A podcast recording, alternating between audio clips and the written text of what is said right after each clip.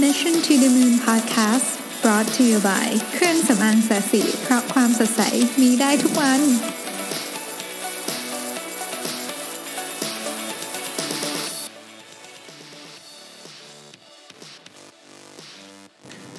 สวัสดีครับทุกท่านยินดีต้อนรับเข้าสู่ Mission to the Moon Podcast episode ที่ 41 นะครับ วันนี้เป็นวันพุธที่ 30 นะครับพรุ่งนี้สิ้นเดือนแล้วนะฮะ ก็วันนี้เราอยากจะมาคุยกันเรื่องของ marginal gain นะครับก็คือการได้อะไรมาทีละเล็กๆนะฮะว่ามันมีมันมีประโยชน์มีมีความสำคัญยังไง ผมขอ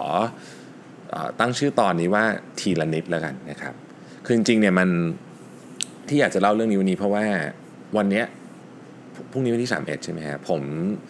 เดือนนี้ผมตั้งเป้าว่าผมจะวิ่งให้ได้ 300 กิโลใช่ไหมฮะ วันนี้มันคือ2วันนี้ผมเหลืออีก3เดี๋ยวนะ30กว่าโลอะคือรู้สึกว่าโอ้โห วันนี้ก็ต้องวิ่ง10 10กว่าโลพรุ่งนี้ต้องวิ่งอีก10กว่าโลเพื่อให้จบเนี่ยนะฮะรู้สึกว่า แค่เราเหมือนกับพักเยอะไปหน่อยอะคือปกติเธอคือถ้าวิ่งเดือนละ 300 โลก็คือวันละ 10 โลถูกไหมฮะแต่ว่าถ้าเกิดคุณพักสัก 4 วันเนี่ยคุณก็ต้องวิ่งวันละสัก 12 โลก็จะ cover อยู่แล้ว แต่ว่าพักเยอะไปหน่อยอะโอ้โหนี่ต้องมาอัดแบบโค้งสุดท้ายเนี่ยวันหนึ่งแบบเยอะมาก เพราะฉะนั้นเนี่ย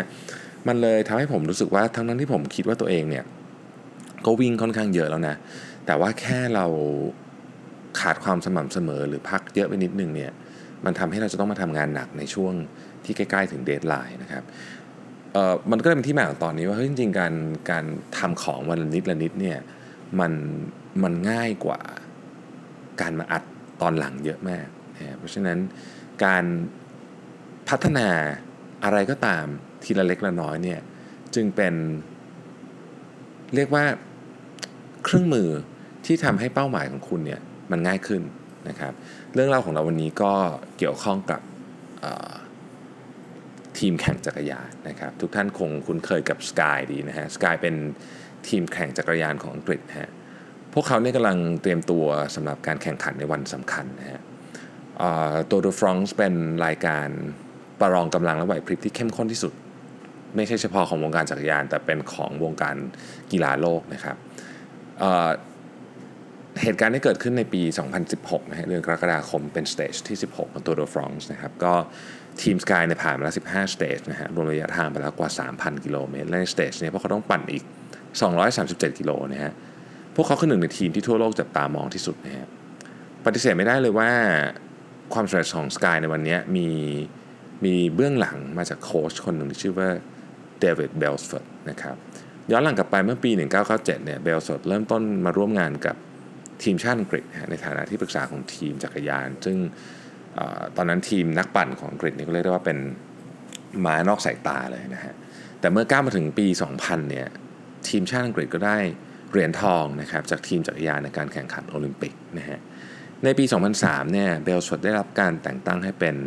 performance director นะครับปี 2004 เนี่ยทีมชาติอังกฤษได้อีก 2 เหรียญทองจากทีมจักรยานนะฮะในปี 2008 ทีมนักปั่นอังกฤษเนี่ยกวาด 8 เหรียญทองในกีฬาโอลิมปิกนะฮะถือเป็นความสำเร็จแบบก้าวกระโดด แต่ว่าในการในวงการจักรยานเนี่ย แม้ว่าการแข่งขันแบบ track cycling ที่เราที่เราเห็นในกีฬาโอลิมปิกเนี่ยจะน่าสนใจมากนะฮะแต่ว่าการแข่งขันแบบถนน เช่นรายการ Tour de France เนี่ยมีความน่าตื่นเต้นและได้รับความสนใจมากยิ่งกว่านะฮะทีมจากอังกฤษเนี่ยไม่เคยชนะรายการ Tour de France เลยตั้งแต่รายการนี้แข่งมาตั้งแต่ปี 1903 ไม่เคยไม่เคยชนะเลยแม้แต่ครั้งเดียวนะฮะนักปั่นอังกฤษเนี่ยอาจจะเคยชนะใน stage เดียวๆ แต่ไม่เคยมีนักปั่นอังกฤษคนไหน ที่เข้าใกล้เคียงกับชัยชนะ แชมป์ของรายการหรือที่เรียกว่า general classification เลยแม้แต่คนเดียวนะครับ แต่ในปี 2009 เนี่ยนะฮะแม้ในขณะทีมชาติอังกฤษกำลังเตรียมตัวสำหรับการแข่งขันโอลิมปิกนั้นเนี่ยBrailsford ก็ยังมีเวลาในการทำเรื่องใหม่ ๆ ที่เขาคิดว่ามันน่าตื่นเต้นสำหรับเขามากนะฮะเขาสร้างทีม Sky ขึ้นมาฮะในขณะเดียวกันก็ยังคุมทีมชาติอยู่ด้วย วันที่ทีม Sky ถูกสร้างขึ้น Brailsford Brailsford ประกาศกร้าวว่าทีม Sky จะได้ตำแหน่งแชมป์ Tour de France ภายใน 5 ปี ซึ่ง ซึ่งคนคิดว่าเขาบ้านะครับ เพราะว่ารายการนี้แข่งกันมาเป็นร้อยปีแล้วนะฮะ ทีมจากอังกฤษเนี่ยยังไม่เคยมีทีมไหนใครได้แชมป์เลยนะฮะ นี่อยู่ดีมาสร้างทีมแล้วบอก 5 ปีจะได้แชมป์นะฮะ ก็มีแต่คนบอกว่านี่ท่านจะบ้านะฮะเเพราะว่าเขากำลังจะบอกว่าทีมที่เพิ่งสร้างขึ้นมาใหม่สดๆเนี่ยจะสามารถทำในสิ่งที่ไม่เคยมีทีมไหนจากอังกฤษทำได้มาเป็นเวลาร้อยปีนะฮะแต่ว่าปรากฏว่าหลังจากนั้นเพียงแค่ 3 ปีเท่านั้นนะฮะ Bradley Wiggins นะครับถ้าผมอ่านชื่อผิดขออภัยด้วยนะฮะนักปั่นสัญชาติอังกฤษอายุ 32 ปีจากทีม Sky เป็นนักปั่นอังกฤษคนแรกในประวัติศาสตร์ที่ได้แชมป์ตัวเดอะฟรองซ์นะฮะปีถัดมาคริสโฟมนะครับจากทีม Sky เหมือนกันก็คว้าแชมป์ตัวเดอะฟรองซ์มาได้อีกนะครับนี่เป็นความสำเร็จที่มหัศจรรย์ที่สุดครั้งหนึ่งของหน้าประวัติศาสตร์วงการกีฬาอังกฤษนะฮะ ทีนี้ก็มีคนไปสัมภาษณ์เขาเต็มเลยเนี่ยนะครับก็หนึ่งในผู้ที่ไปสัมภาษณ์เขาเนี่ยก็คือผู้เขียนหนังสือชื่อ Black Black Box Thinking นะฮะเขาก็ได้คุยกับกับเบลเซอร์แล้วบอกว่าเอ๊ะเคล็ดลับอะไรที่ทำให้ที่ทำให้เขาเนี่ยเหมือนกับสร้างหน้าประวัติศาสตร์ ที่ไม่เคยมีใครทำได้มาก่อนนะครับเบลเซอร์ตอบอย่างชัดเจนว่ามันคือ marginal gain หรือความสำเร็จแบบเล็กๆ โดยหลักการคือการแบ่งเป้าหมายออกมาให้เป็นเป้าหมายเล็กๆ แล้วค่อยๆทำมันเนี่ย เมื่อความสำเร็จเหล่านี้รวมกันแล้วเนี่ยมันจะกลายเป็นความสำเร็จที่ยิ่งใหญ่เอง มันยังหมายรวมถึงวิธีการแก้ปัญหาด้วยนะ เมื่อมีปัญหาใหญ่มาให้ให้ให้แก้นะให้แตกปัญหาเป็นปัญหาย่อยๆก่อน แล้วค่อยๆแก้ปัญหาไปทีละปัญหานะครับ ตัวอย่างเช่นทีมสกายเนี่ยเเขาก็ยกตัวอย่างหลายเรื่องนะครับ การควบคุมคุณภาพของเบาะที่นอนของนักแข่งเนี่ยเพื่อเพื่อเบาะที่นอนคือ คือเตียงนอนของนักแข่งเลยนะฮะเป้าหมายคือเพื่อให้คุณภาพของการนอนออกมาดีที่สุดนะครับการควบคุมคุณภาพของอาหาร เพื่อให้มั่นใจว่าสุขภาพของนักแข่งต้องดีที่สุด ห้องโรงแรมที่จะไปพักต้องได้รับการดูดฝุ่นอย่างสะอาดที่สุด เพื่อลดโอกาสการติดเชื้อนะฮะเสื้อผ้าต้องได้รับการซักโดยผงซักฟอกที่ออกแบบสำหรับผิวที่เซนซิทีฟเพื่อให้มั่นใจว่าชุดนักแข่งต้องสบายที่สุดนะฮะเหล่านี้เนี่ยโดยตัวมันเองแต่ละอันเนี่ยเหมือนจะเป็นเรื่องเล็กน้อย แต่พอมารวมกันเยอะๆเนี่ยมันทำให้ทีมสกายเนี่ยสร้างประวัติศาสตร์หน้าใหม่ ให้กับวงการกีฬาของอังกฤษได้ ทีนี้เราลองมาเปรียบเทียบนะฮะคุณภาพของเบาะที่นอนนะครับเรื่องเล็กเนาะคุณภาพของอาหารก็เป็นเรื่องไม่ใหญ่มาก ห้องโรงแรมไปดูดฝุ่นนี่ก็ดูเว่อร์ๆนะฮะผงซักฟอกอะไรพวกนี้แต่ว่าเรื่องเหล่านี้มันรวมกันเนี่ยมันมันทำให้กลายเป็นเเรื่องที่ใหญ่ขึ้นมาได้มาก ๆนะครับ ชีวิตของเราก็เหมือนกันนะฮะชีวิตของเราเนี่ยมันก็เป็นการประกอบกันของเรื่องเล็กๆ ทั้งหลายอะ่ะเช่นตื่นเช้ามาเราใช้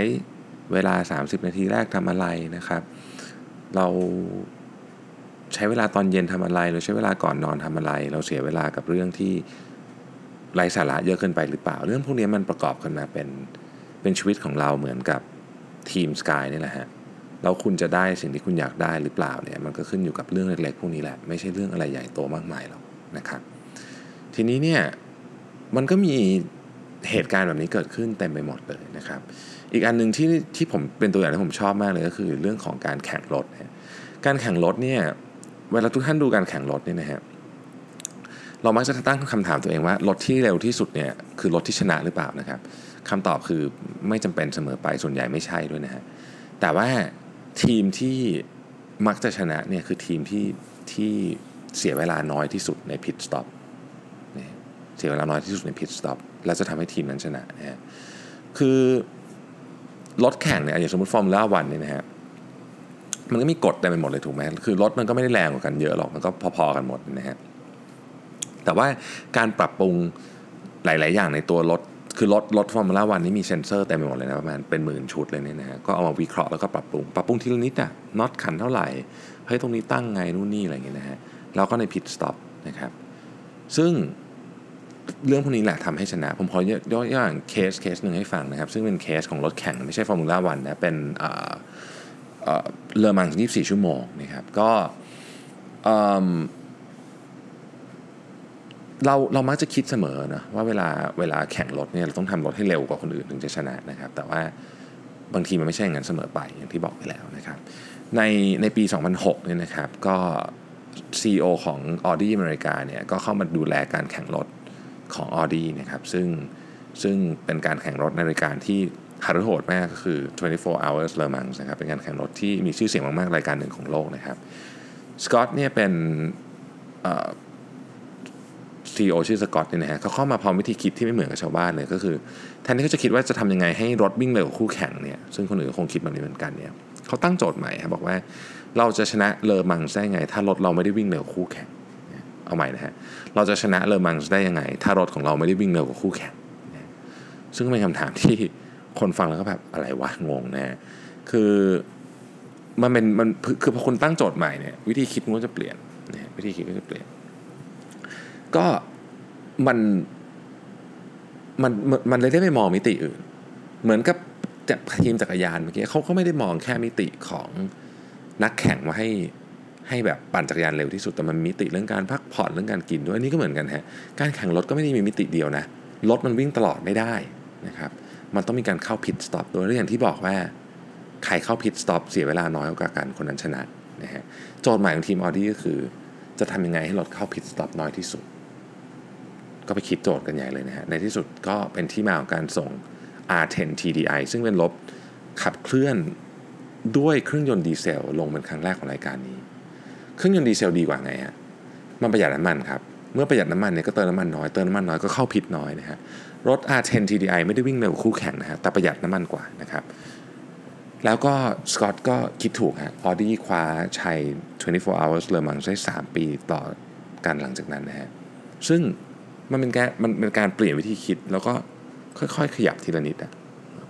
นิดทีละนิดนะฮะผมเอาอันนี้มาใช้กับหลักการบริหารชีวิตเลยนะ เวลาสมมติว่าเราอยากจะลดน้ำหนักเนี่ยเราเขียนเขียนแปะป้ายไว้ที่ที่บ้านเลยนะ บอกว่าเออปีนี้ New Year Resolution คือลดน้ำหนัก 10 กิโลนะฮะ ถ้าเกิดคุณตั้งเป้าลดน้ำหนัก 10 กิโลแค่นั้นนะ แล้วคุณไม่ทำอะไรต่อนะฮะ คุณมาชั่งน้ำหนัก คุณตั้งเป้าไว้เดือนมกราใช่ไหมคุณมาชั่งน้ำหนักเดือนตุลาเงี้ยน้ำหนักคุณนอกจากบางทีจะไม่ลดแล้วมันจะเพิ่มด้วยนะฮะอาจจะเพิ่มมาอีก 5 โลนะฮะโอ้โหคราวนี้เหลืออีก2เดือนต้องลด 10 กิโลภายในปีนี้ให้ได้ทำไงต้องแบบต้องแบบเอ่อเอาตัวเองขึ้นไปทอดบนกระทะหรืออะไรอย่างงี้เพื่อเอาน้ำมันออกหรือเปล่าไม่มันมันคือมันไม่ได้อะถูกไหมเรา เราไม่สามารถวิ่งทีละพันกิโลได้ หรือว่าอดข้าวทีละสิบวันเพื่อลดน้ำหนักได้ ก็เช่นเดียวกันฮะเราต้องทำทีละนิด ดังนั้นเนี่ยการที่เรามีเป้าหมายว่าจะลดน้ำหนักปีละสิบกิโลเป็นเรื่องที่ดีฮะแต่เราต้องมีเป้าหมายย่อยด้วย เช่น เป้าหมายรายเดือนก็คือลดให้ได้เดือนละสมมติเฉลี่ย 1กิโลเป้าหมายรายสัปดาห์ก็คือ ออกกำลังกายให้ได้ 4 วันกินคลีน 6 วันนะฮะเป้าหมายรายวันก็คือ วันเนี้ยเอาแค่วันนี้ก่อนเนี่ยวันที่อยู่วันปัจจุบันเนี่ยจะไม่กินขนมเลยอะไรเงี้ย คือมันจะต้องมีเป้าหมายแบบนี้แล้วเป้าหมายเล็กๆพวกเนี้ย ทำมันทีละนิดฮะมันจะทำให้เราได้เป้าหมายใหญ่ได้นะครับ ทีละนิดทีละนิดไม่ต้องเยอะนะฮะการทำธุรกิจก็เหมือนกันนะ หรือการทำงานก็เหมือนกันการอยากเติบโตมากๆเป็นเรื่องที่ดีนะครับ แต่ในความเป็นจริงเนี่ยการที่ได้ความสำเร็จมันนั้นนะคุณไปถามทุกคนได้เลยนะฮะมันมาจากเรื่องเล็กๆ บวกกัน จนกลายจนเป้าหมายใหญ่ตามมา คือทุกคนมาด้วยแบบ โอ้โหอยากจะเป็นธุรกิจระดับประเทศระดับโลกอะไรเงี้ยได้ แต่ไม่มีใครตุ้มเดียวแล้วได้เลยนะฮะทุกคนต้องทำมาจากเล็กๆทั้งนั้น เพราะฉะนั้นอย่าคิดว่างานที่เราทำอยู่เนี่ยบางทีที่ดูเหมือนเป็นเรื่องเล็กนะครับ แต่จำไว้เสมอว่าเรื่องงานเล็กๆเนี่ยถ้ามันถูกทิศทาง ถูกวัตถุประสงค์เนี่ยสำเร็จงานเล็กๆสำเร็จบ่อยๆ ก็กลายเป็นความสำเร็จที่ยิ่งใหญ่ได้นะครับ มีคนเคยพูดเรื่องนี้ไว้นะครับ ชื่อ r o s b e r t h คันตานะครับเป็นเป็นนักเขียนท่านหนึ่งเคยเขาเขากล่าวว่างี้ฮะ I have found that small wins small projects small difference often make huge difference ก็คือเรื่องเล็กๆ โปรเจกต์เล็กๆใช้ชนะเล็กๆ นี่แหละที่จะสร้างความแตกต่างที่ยิ่งใหญ่ได้ ครับก็วันนี้ก็เป็นเรื่องที่เบาๆนะครับ ก็แต่ว่าผมคิดว่าเป็นเรื่องสำคัญนะ ค่อยๆ ลองพิจารณาดูว่าเอ๊ะสิ่งที่เราทำทุกวันนี้มันได้ เป็นเส้นทางเดียวกันกับสิ่งที่เราอยากได้ในชีวิตไหมนะครับ เรื่องเล็กๆ ที่เราทำอยู่ทุกวันนี้มันมัน contribute ไปกับเป้าหมายใหญ่ไหม ผมเคยพูดเสมอนะครับ อย่างสมมติว่าเรื่องเล็กอย่างการอ่านนิทานให้ลูกฟังก่อนนอนเนี่ยนะมันเป็นเรื่องเล็กเนาะเราก็ไม่ได้รู้สึกมันเป็นเรื่องใหญ่เลยแต่ว่า นิทานที่อ่านให้เด็กตอน5ขวบฟังเนี่ยคุณไปอ่านให้เด็กลูกคุณอายุ 15 ไม่มีใครลูกไม่ฟังนะครับ เพราะฉะนั้นมันทำได้ตอนนี้ทีเดียวแล้วมันเป็นการ มันเป็นการสร้างลูกคุณทีละนิดจากนิทานวันละเรื่อง ไม่ทำแล้วเสียใจนะฮะเรื่องเล็กๆ ทุกอย่างของเราในชีวิต ที่เราตัดสินใจจะทำหรือไม่ทำวันนี้ผมบอกได้เลยว่า ถ้าคุณตัดสินใจผิดไปเนี่ยสะสมกันเข้าไปเรื่อยๆมันจะทำให้คุณเสียใจในภายหลังนะครับ ก็หวังว่าจะได้แง่คิดอะไรไปบ้างจากพอดแคสต์ของ Mission to the Moon ในวันนี้นะครับ แล้วพรุ่งนี้พบกันใหม่นะครับ ขอบคุณที่ติดตามมาเสมอครับ สวัสดีครับ